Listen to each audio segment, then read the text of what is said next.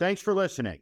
For earlier access to these episodes, access to Ask Me Anything sessions, and extended breakdowns of historical and current events, please consider joining our Warning Premium community by clicking the link in the description to this episode. So I'm really thrilled this afternoon to be joined by Francesca Hogi, who I met at a conference. I think it was a conference. Is that what we? I think that's what we call it. the retreat. It was a conference, but it was a conference on patriotism, and there was a really unique assemblage of people there with a lot of varied backgrounds. And you were there, and you are a love coach. Yes, yes, that was a I, that was a strange uh, room to find myself in for sure. But um, I was glad to be there and glad to meet you. But yes, I am a love coach. I help people with love. And I think one of the things that was interesting about that weekend, as the obvious, and we'll get into talking about what you do, who you do it with, but love as a concept is elemental uh, to the human condition. And that's something that you talked about at the retreat. And in the context of patriotism, you know, one of the things I've long said, and I said there that weekend, is that we need a reminder in the country that you can't hate half the people in it and love your country. And love, whether it's with patriotism, whether it's at an individual level is just elemental to everything else in society working. And I just wanted to ask you when you think about your career track, tell us how you got into doing what you do, how you see it, what you do before we talk about the concept more broadly. Yeah. So, I, in my former career, I was a corporate lawyer, um, which is not the world's worst job, but it still was something that I knew that that was not what I was on the planet to do. It's not what I wanted to do for the rest of my life. Um, and love is something that I've always been unusually obsessed with. it felt normal to me, but as I got older, I was like, I don't think other people think about love quite as much as I do. Um, and eventually, I mean, this is a very, very short version. Um, eventually, I wound up discovering a matchmaker named Paul Brunson. And he is a black man. He had an MBA. He was an investment banker. And he left his career to start a matchmaking business. And I was very inspired. I was like, I'm kind of like him. I saw myself in him. And um, through just following him, I learned that this was actually an industry, that there were people whose job it was to help other people find love. And that was one of the things that was uh, really important to me in my career pivot was doing something that was really important, like something that was actually really significantly going to positively impact people's lives. And I was like, well, what's more impactful than love, right? Like, as you said, it's elemental. We're all born knowing how to love. We're all born, you know, I consider us all to be born love geniuses.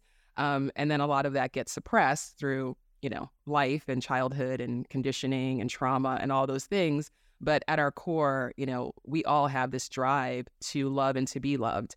And, um, you know, I just, once I discovered that I could actually help people really tap into that and to really embody love and not just think of it as, um, even though I focus on romantic love for, people who are listening and you have no idea who I am, um, you know, I typically work with people who are single, who are looking for healthy relationships that last. That's my typical um, demographic. But even within that, you know, a lot of people come to me and they're very focused on, I want to get into a relationship, I want to get into a relationship. But then ultimately, what the real key to them actually having that relationship is, is having a deeper relationship of self love so when I started, I was very much about I'm I'm a matchmaker. I'm just going to introduce everybody to you know a great partner, and they're going to fall in love, and it's all going to be great. And once I got in it, it was like, oh wait, there's a lot more to this, and there are a lot more layers that people need to really address in understanding what love even is and how to actually live in love, and um and start there, and then you'll then the the relationship you want and all of that becomes ine- in, inevitable and just um, an accepted or expected outcome of just moving through the world in a certain way and having that intention of, okay, I do want to co create a loving relationship with another person.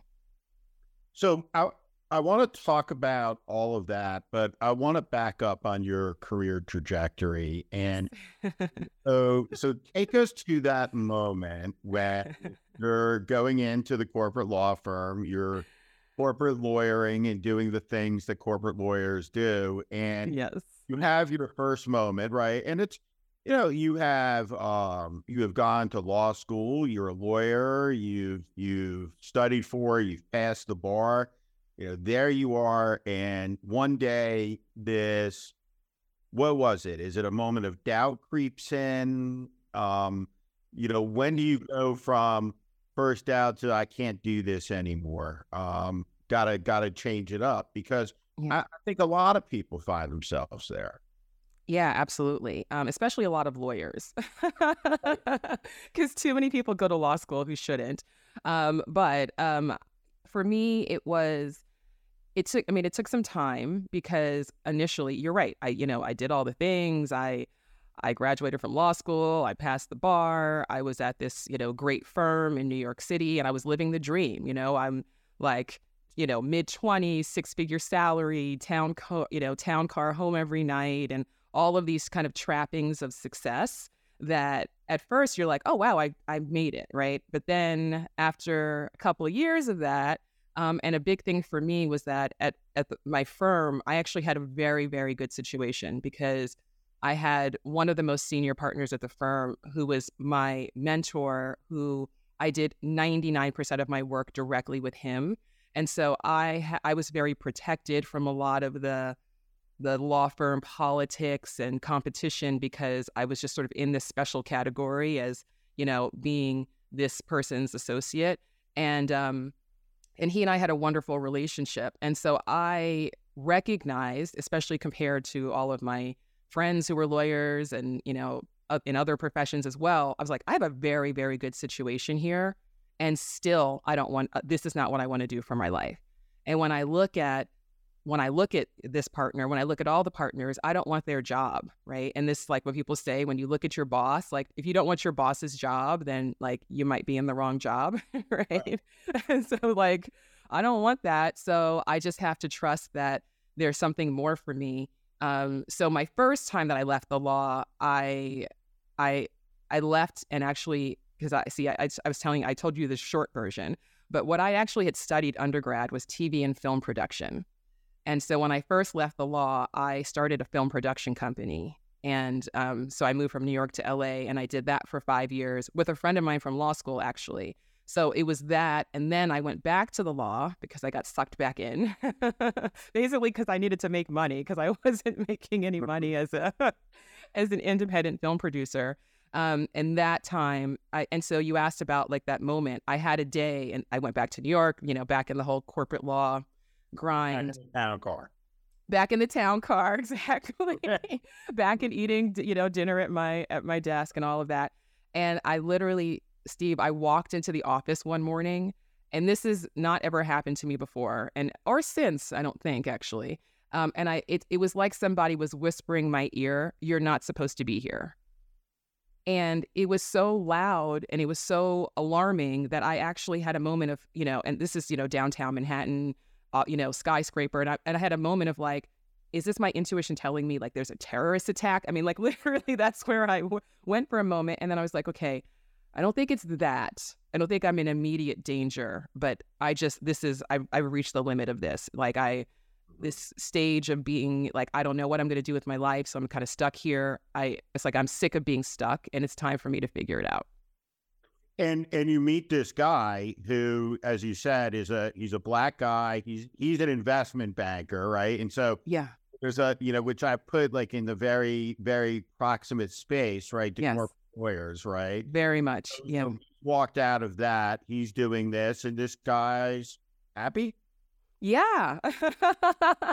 this guy is happy. He's living his best life. He's really um you know, very uh, passionate about what he does. And um, very successful and all of those things. And so I, yeah, I really saw myself in him. I was like, oh, he, you know, did the whole good school, fancy degree thing, you know, fancy career, and he chose something that seemed crazy. And a lot of people really did think I was.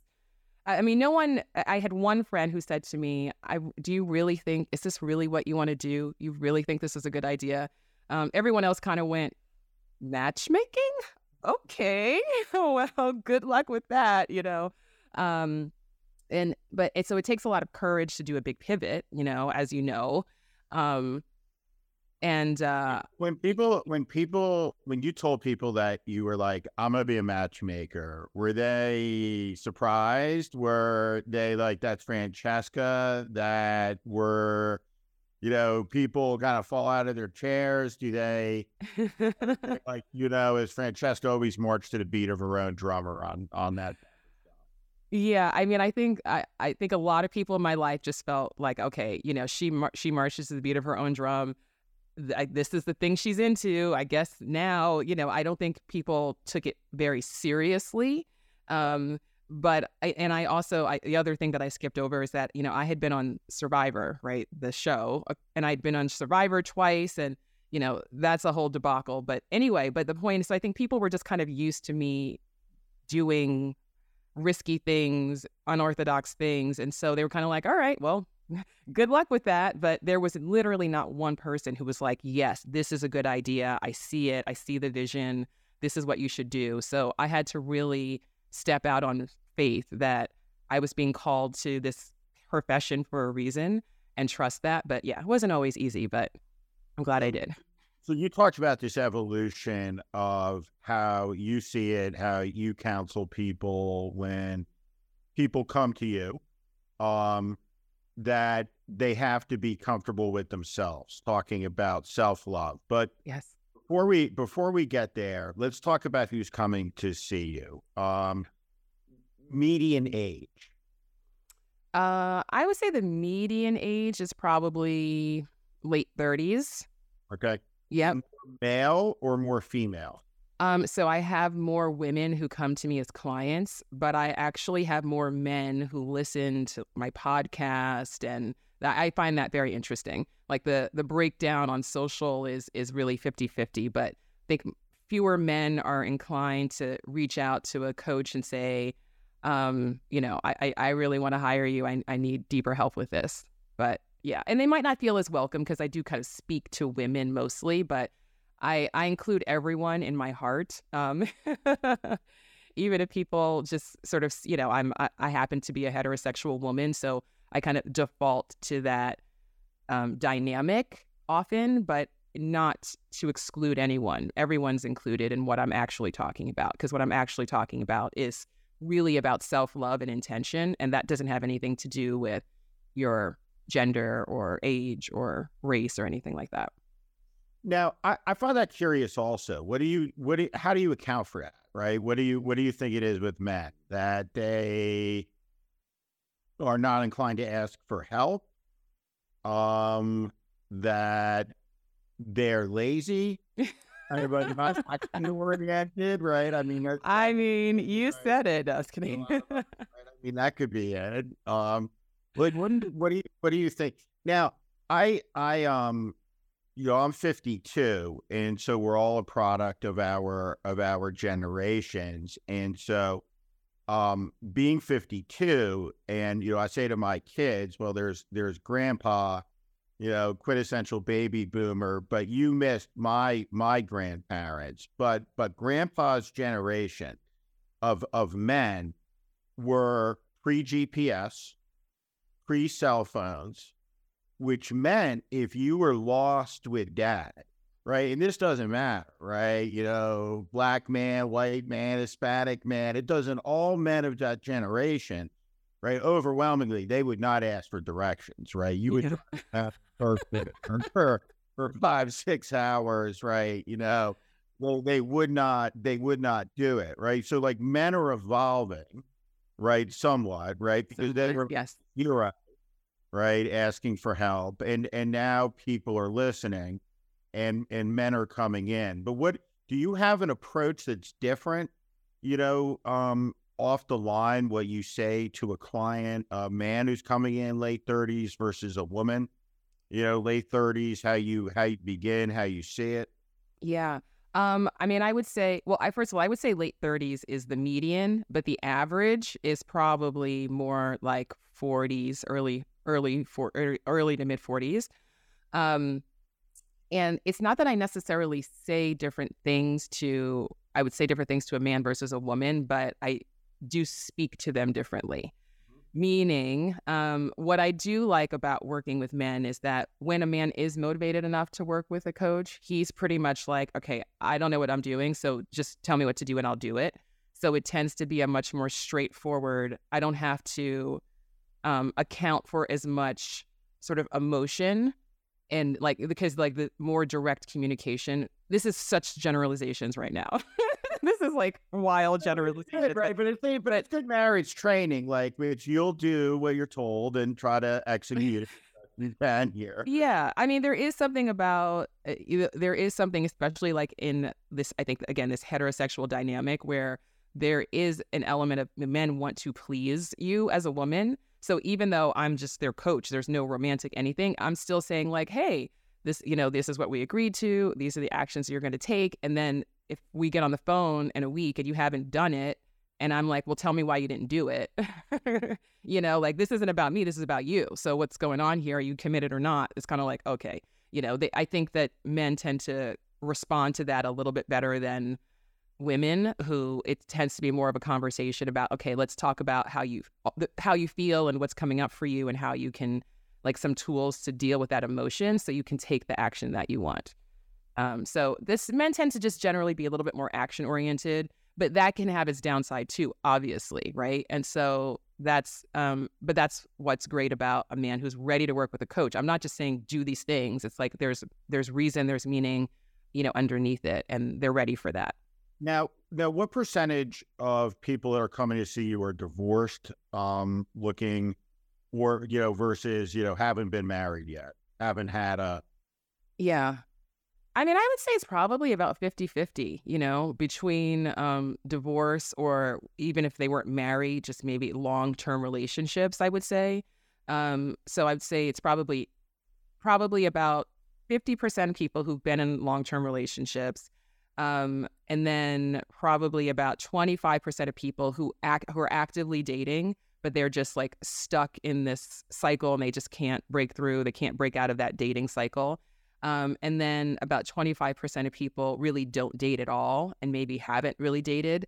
And so they're coming to me to really get the confidence and the skills to start to open themselves up and to date and to get romantically activated, as I call it. There are those people because they just gave up or they just never engaged in the yeah it's usually it's usually people who never really got started and then and i and i by the way i'm one of those people. So like i mean i was a lawyer at a law firm and i had to recognize like i don't know how to date and i had to teach myself how to date because i i literally was like i don't know how to get it i don't know how to get a date then when i finally figured out how to get a date i wasn't getting asked on second dates so i was like my own first client right i had to face the kind of the shame that you can feel when you are an adult person who doesn't date and doesn't have relationships because it feels like there's something wrong with you. It's like, why is everybody else figure this out but not me? Um, and so it just happens a lot more. Com- it happens a lot more often than people realize, um, because oftentimes people who don't date and don't have relationships, they're not talking about it. So you just sort of like, oh, you know, they're busy, they're doing this, oh, there are all these other things going on in their lives, and that's just not a priority for them, or maybe they just don't talk about it, but people make assumptions that there's something going on that maybe isn't, and you know, so there are these different sort of ways that that circumstance can hide in plain sight, but it's actually it's actually pretty common. Now, let me just are you seeing same-sex couples are they part of the practice anyone from the transgender community or overwhelmingly are we talking about heterosexual practice, couples coming? Yeah. Well, so first of all, I don't work with couples. I work with individuals. Yeah. So, um, and in terms of that, I mean, yeah, with individuals. So, I mean, in terms of people's like sexual orientation, I mean, most of my clients are heterosexual or at least bisexual. Like there is some heterosexual dynamic there, but I've also had wonderful, amazing clients who are homosexual, who date, you know, it all sorts of. So eh, I've had like every permutation basically, but most consistently, my most consistent client is a cisgendered heterosexual woman. Um, that's my most typical client. But everyone, like I said, I've, I've worked with everyone and everyone is welcome. It's just those are the people who are the most drawn to me. And the people that will go see a coach to do this, any inclination, difference, kind of more white than black, or is it evenly, evenly it's, yeah, it's really evenly spread. And, you know, it's evenly spread for me in terms of my own business. But, um, and I think, you know, some coaches are a little bit more maybe you know, like there are a lot of coaches, for instance, who specifically coach black women. Like there are coaches who specifically coach Jewish people. There are coaches who specific, you know, so there's there's lots of different. There are people who really specialize in in particular communities and demographics. Um, I don't specialize in a particular community or demographic, but that's but that's great. You know, there's lots of coaches out there, and there's basically a coach for everyone. Um, so I think that as soon as people find like, oh, there's somebody who's speaking my language, they're saying something that resonates with me. What I don't I don't see race being a factor in making a decision as to whether or not they're going to work with somebody. It's just who they're going to work with. Are most people college educated, affluent? Yes. Yeah. Yeah. Most of my clients are professionals. Um, and I mean, they're, again, this is not like a requirement that I have, but this is just most of them are people who are more high, high achieving. A lot of them have graduate degrees. A lot of them have, you know, that successful, what looks like that very successful career. Um, they have some means because it is a luxury service, right? Like, so if you, if you don't have any, if you don't have any money to invest in coaching, um, you know, I still have lots of resources that are free. But in terms of who I work with one on one, yeah, there are people who tend to, you know, they have, they have the means to invest in coaching. All right. So I'm going to make a sweeping kind of generalization now. So we've asked these questions, just kind of archetype of Americans. And one of the things that we were at the conference is, you know, which was a nice thing, able to have you know, direct, honest uh, dialogue and, and conversations about things. And so you know, we live in this era where everything is sliced and diced into the narrowest band, you know, left-handed white person, Irish descent, uh, black, Hispanic, everything else. But what we're talking about really is a segment of the population here um, that is multicultural, um, that is diverse racially, is affluent, successful, late 30s to 40s. About half the people have uh, had a failed marriage.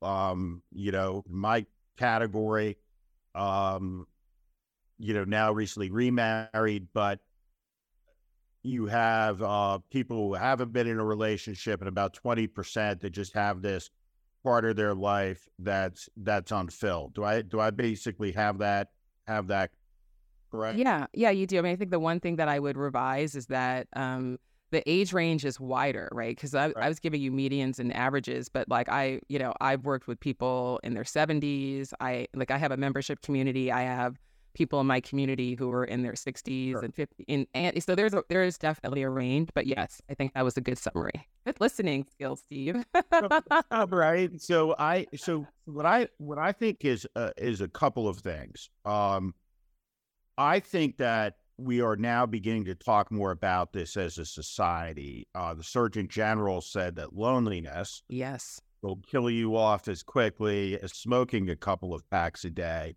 mm-hmm. which is quite a statement. It really is. Yeah, that report was right. was it was striking. Yeah, right.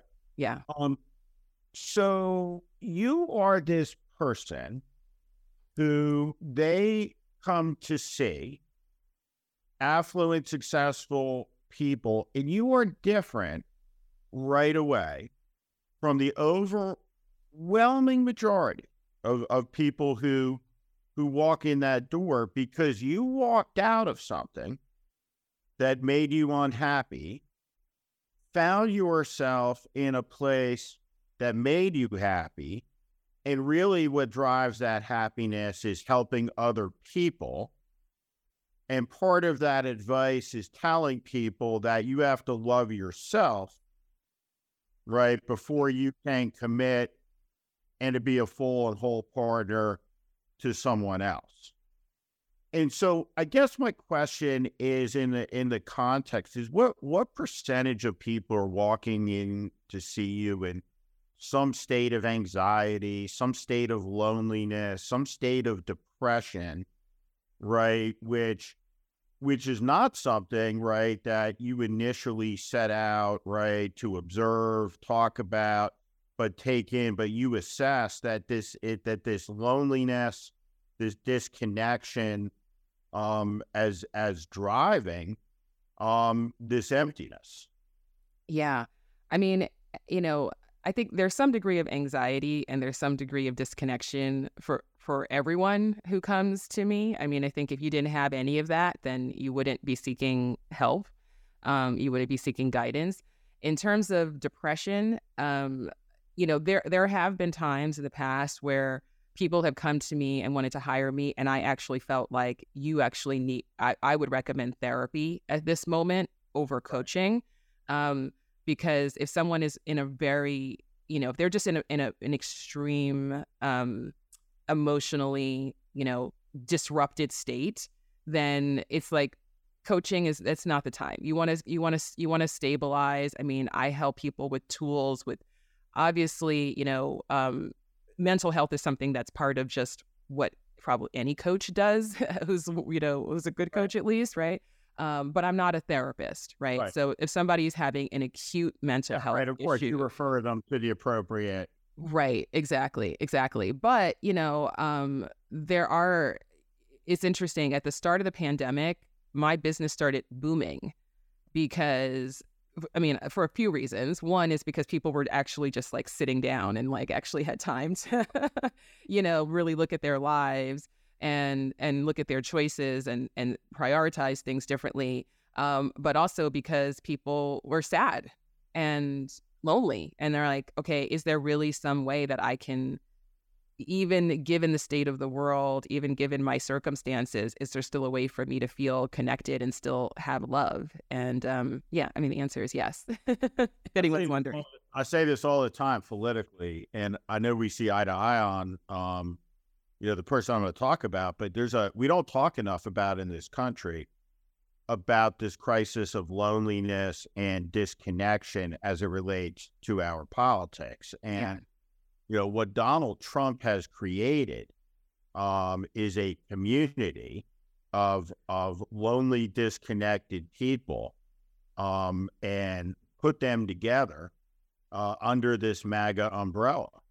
And now that it's the worst cause since Jim Crow in the in the Confederacy is beside the point, right? If you're lonely and looking for a community, and you have people right, who have found themselves there. And then on the margins of this, um, you know, or maybe margins is wrong word because it's it's more mainstream than that. Now you have a a militant extremism um, that's attracting disaffected people uh, and they wind up in the Proud Boys, and they wind up in the Oath Keepers, and they wind up in the Patriot Front neo-Nazi organization, uh, just like it's always always been. And so, you know, this societal issue, right? The healthcare costs of loneliness, the political costs of loneliness, and at the end of the day, uh, the cost of loneliness against uh, really the mission statement of a country, which is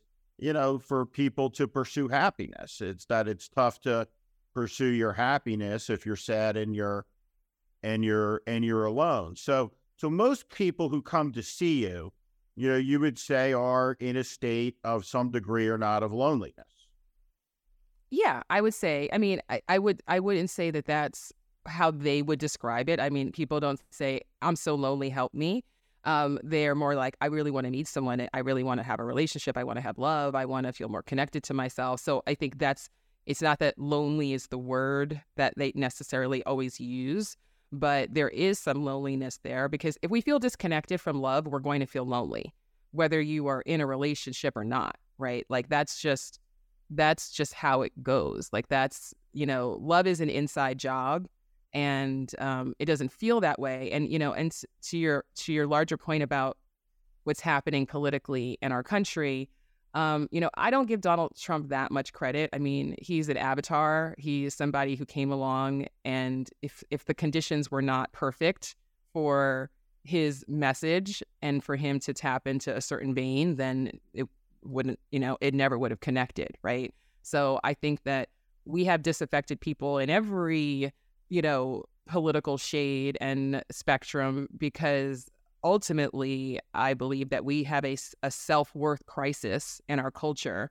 And that is the cause of everything because we don't view ourselves as inher- inherently worthy and we don't view other people as inherently worthy.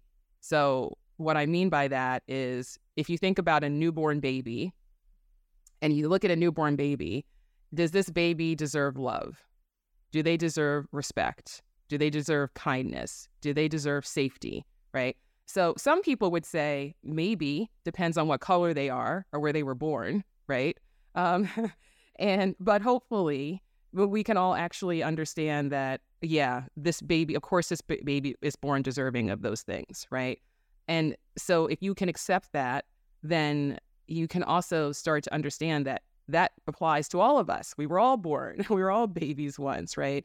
And part of what I see as the problem politically is that um, no one wants to give anyone the the the basic foundation of just you are a worthy human. I might disagree with you, but I recognize your inherent worth and so if we recognize each other's inherent worth, like even on the basic level of respect, right? Like respect is not something that I believe that we should have to earn from one another. We owe it to each other to just respect each other's humanity. And we don't do that so often in the, eh, on either side of the political spectrum. And so if we continue to just dehumanize each other it's only a reflection of how we feel. Like if we felt really connected internally and we loved ourselves and we felt inherently worthy and you know good enough and we didn't have to do all these things and get this outside validation and approval and all of this and uh, you know money and success and all these things to be good enough. If we just felt good enough as we as we are inherently today right now i i think the world would be a, a different place. It would be transformed so that's how I look at these things. I, that's why I'm always about let's talk about how you feel about yourself because it is such an easy distraction to project and put all of your energy and all of your attention on other people. Look at how terrible they are. Look at how stupid they are. Look at how bad they are. And if everyone in the world just continues to do that, we are actually going to have an apocalypse and we are all going to kill each other because that is the inevitable outcome of that of that that energy continuing. You said you said one of the things uh, about self worth that I want to that I want to come back to, but let me. So before we come back to self worth, and and I, I want to ask you a, a a question, which is why do you think that it is that people's self worth has never been lower, is what you're saying at a time when it's constantly validated, right? The first thing that comes to mind, right, you know, is we inculcate our kids with self worth now at a young age with with participation trophies, right? So there's there's no lack of validation, right? And I want to I want to go more deeply into this with you because I, I think your observation there was brilliant. But how many people before we do that how, how many people say to you is there is they're looking for a match absolutely no one else on the other political party what what so whatsoever it doesn't matter i'll yeah. date it racially i'll date you know between religions right cultures whatever but you know no republican or no democrat whatsoever um I mean, I, I probably I don't think I have any clients who'd say no Democrats whatsoever. they probably wouldn't be hiring me if they felt that way. okay. um, but um, yeah, I mean, I most this this has changed because I've been doing this now for ten years, And when I first started doing this, people were much more about values and much more about, um, you know, I, I don't have to I don't have to agree on every single political point as my partner, but as long as we have like common ground. And I've definitely seen that polarized. Like people are not interested in navigating common ground anymore. They they really just are like, nope, I just want somebody who has the same political views as me. Um, so some people are more extreme in that than others, but um, I'd say that everybody has a political line in the sand now that's very clear. Um, that probably was a little bit fuzzier. They'd have to give it some more thought. Um, you know, ten years ago or eight years ago. Is it? Is it? Is it just stable now? Is it just is it just the way it is? Is it still hardening? Is it still is it still getting worse? Right? Are more people, you know, more more direct and more clear on that? Yeah, I mean, I think it's I think it's getting worse at the moment, um, for sure. Yeah, it's getting worse. But you know, the thing about the thing about dating culture and just our romantic culture in general is that it's not this thing that's like out there. Like we're all a part of it, right? And so everyone contributes to it. Whether you are actively dating, whether you're in a relationship or not, we're all still co- we're all still collectively contributing our expectations and um, our you know behaviors and based on certain beliefs about love and and relationships. So we all have to decide, wow, this is getting bad.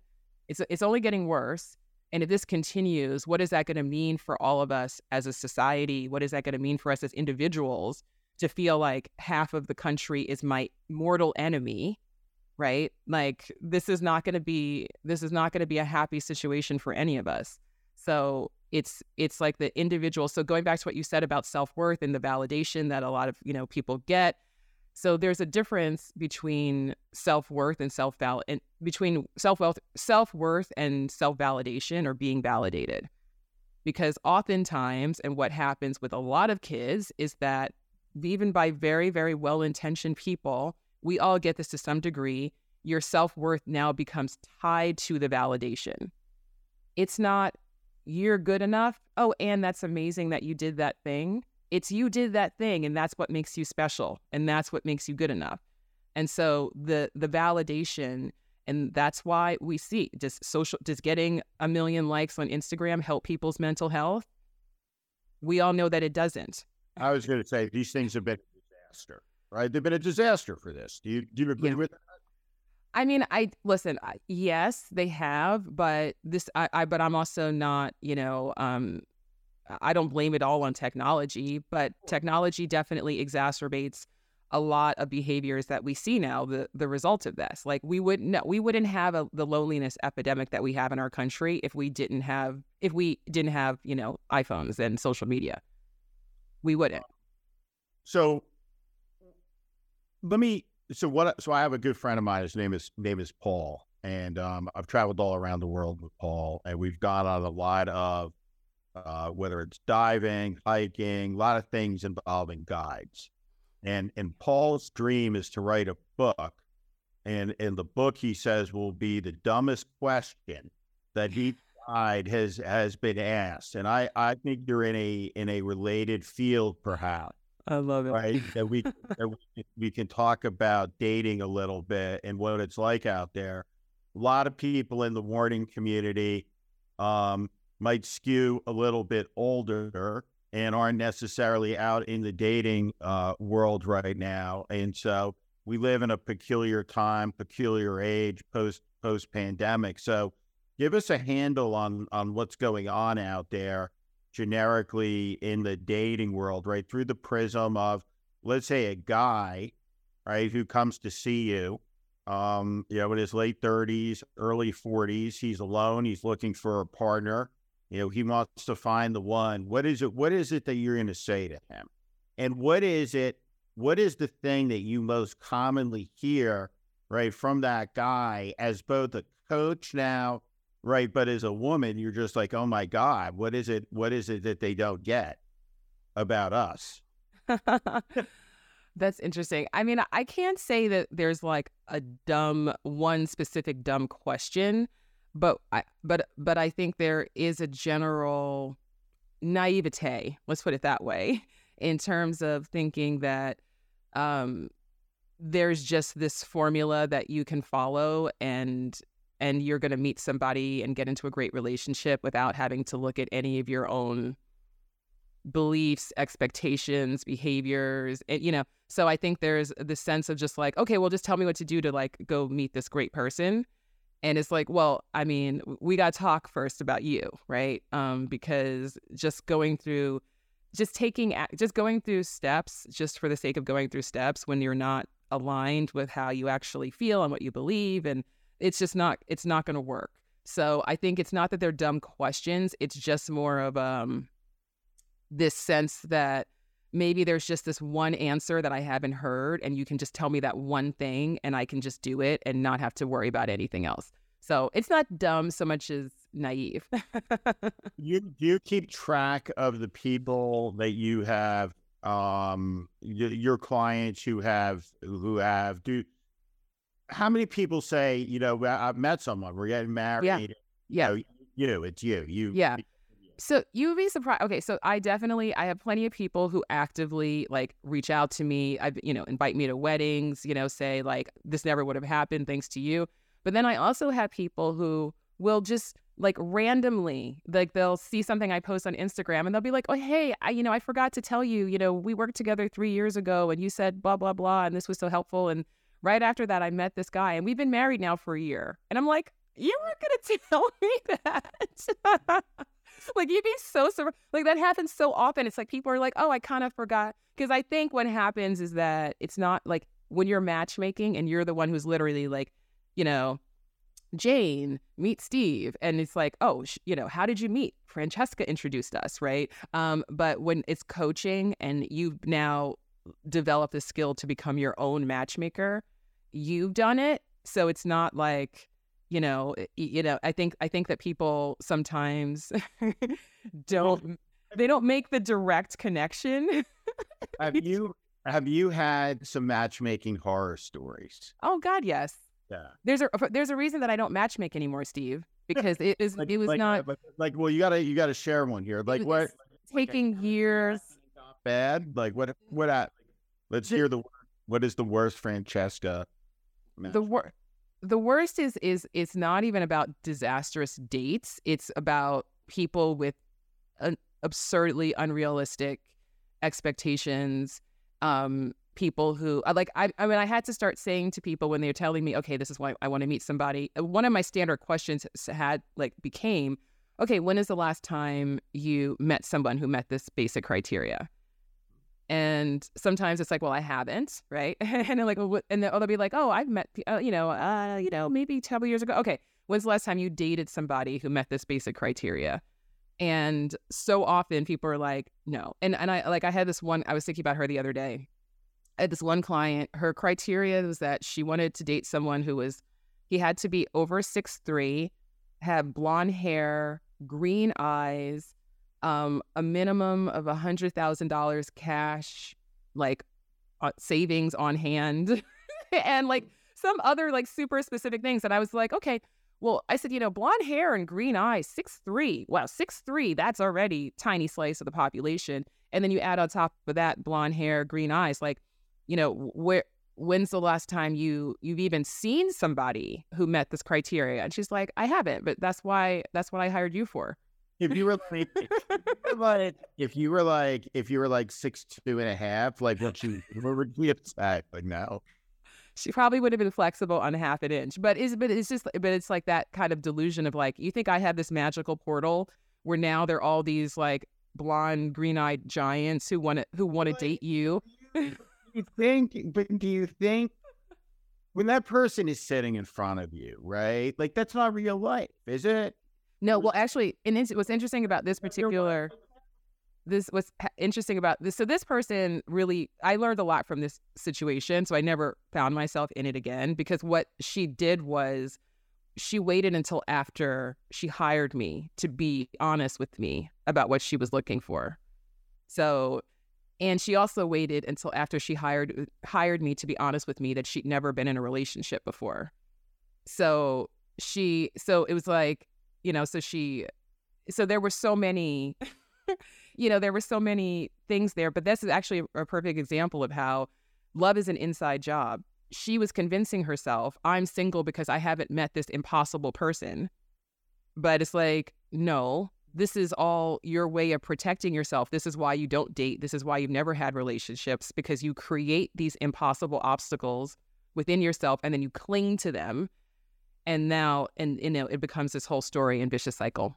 Is it a is it a defense mechanism? Yes. Or is it a is it a I don't know, what type of material like what percentage of people come in right as opposed to i want right the blonde haired green eyed six foot three dolph lundgren dude right or, you know like i want i want like you know michael b. Jordan right? Uh, um you know like i want somebody who's kind. I want someone who's gentle. I want somebody with character integrity hard work right? I mean, what percentage of people come in and talk about that? Right. I just, I can't find somebody with like what we would call the core character virtues mm-hmm. right, versus a materialistic, right, aesthetic of, right, I want someone who looks like this, makes this much, and lives here and drives drives this type of car.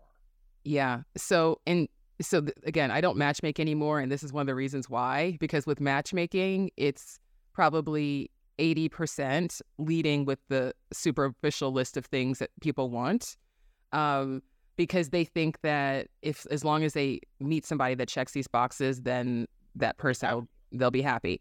Um, and um, but as for coaching, but for coaching, people are more they have more awareness that like oh i actually have to do some things differently here.